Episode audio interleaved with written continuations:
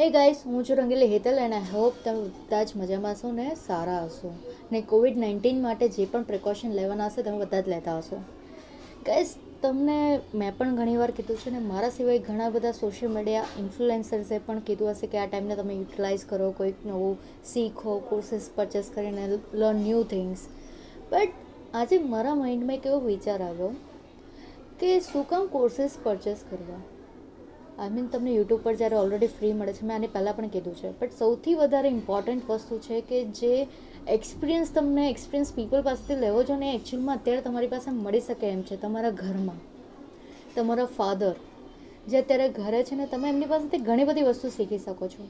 ઘણા એવું કહેશે કે મારા પપ્પા તો કંઈક અલગ જ અલગ જ પ્રોફેશનમાં છે. વાત સાચી છે બટ એથિક્સ અને વેલ્યુઝ તો સેમ જ હશે.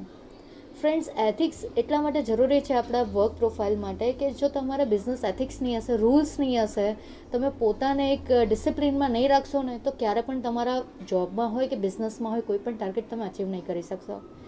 જૂના જે સ્પેશિયલી સેલ્સમાં હોય ને, એ લોકોને કંઈક અલગ રીતે જોવું હોય, જાણવું હોય, તો એ લોકો અત્યારે એ લોકોના ફાધરને પૂછી શકે છે કે, પપ્પા, તમારા ટાઈમે કેવી રીતે સેલ્સ લોકો કરતા હતા?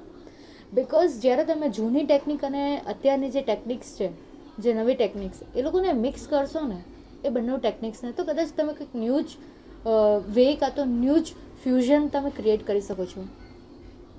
આઈ નો કેવું ઇઝી છે, પણ કરવું એટલું ટફ છે બટ અત્યારે તમારી પાસે ટાઈમ છે કે તમે આને ન્યૂ રીતે યુટિલાઇઝ કરી શકો છો એમના એક્સપિરિયન્સને ઇવન તમે લિંકડિન છે, એ એવા અમુક જે સોશિયલ મીડિયા પ્લેટફોર્મ્સ છે, તેની પર જે પણ ઇન્ફ્લુએન્સર્સ છે, યા જે તે તમારી ફિલ્ડમાં માસ્ટર્સ છે એ લોકોને ફોલો કરીને, એ લોકોને મેસેજ કરીને યા ન્યૂ થિસિસ વાંચીને તમે પોતાની સ્કિલ્સ ડેવલપ કરી શકો છો.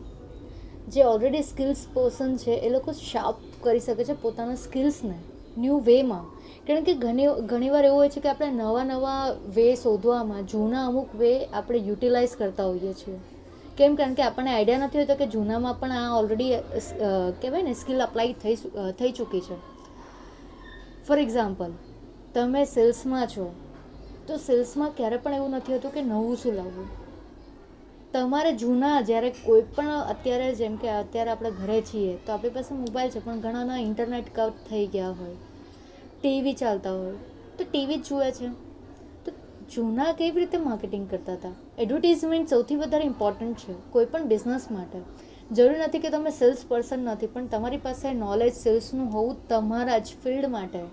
ફોર એક્ઝામ્પલ તમે એડમિનિસ્ટ્રેશનમાં છો, તો શું થઈ ગયું? તમે સેલ્સ ડેવલપ ના કરી શકો.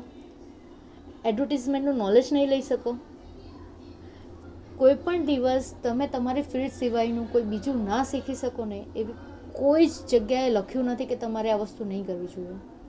એકચ્યુઅલમાં તમારે બેથી વધારે ત્રણથી ચાર ફિલ્ડનું તમને નોલેજ હોવું જોઈએ. એટલા માટે નહીં કે તમે માર્કેટમાં ટકી શકો.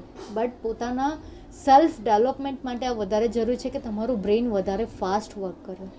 ગાઈસ વધારે નહીં બોલીશ, પણ તમારી પાસે કંઈ આના રિલેટેડ સજેશન્સ હોય તો please let me know I share with the public and please stay at home for yourself for the people જે આપણા માટે બહાર જઈને આપણી આપણી માટે સેવા કરી રહ્યા છે. જેમ કે ડૉક્ટર્સ છે પોલીસ છે જે કર્મચારીઓ છે હેલ્થ વર્કર્સ એ બધા માટે આપણે ઘરે રહેવું જોઈએ. Thank you guys. Take care.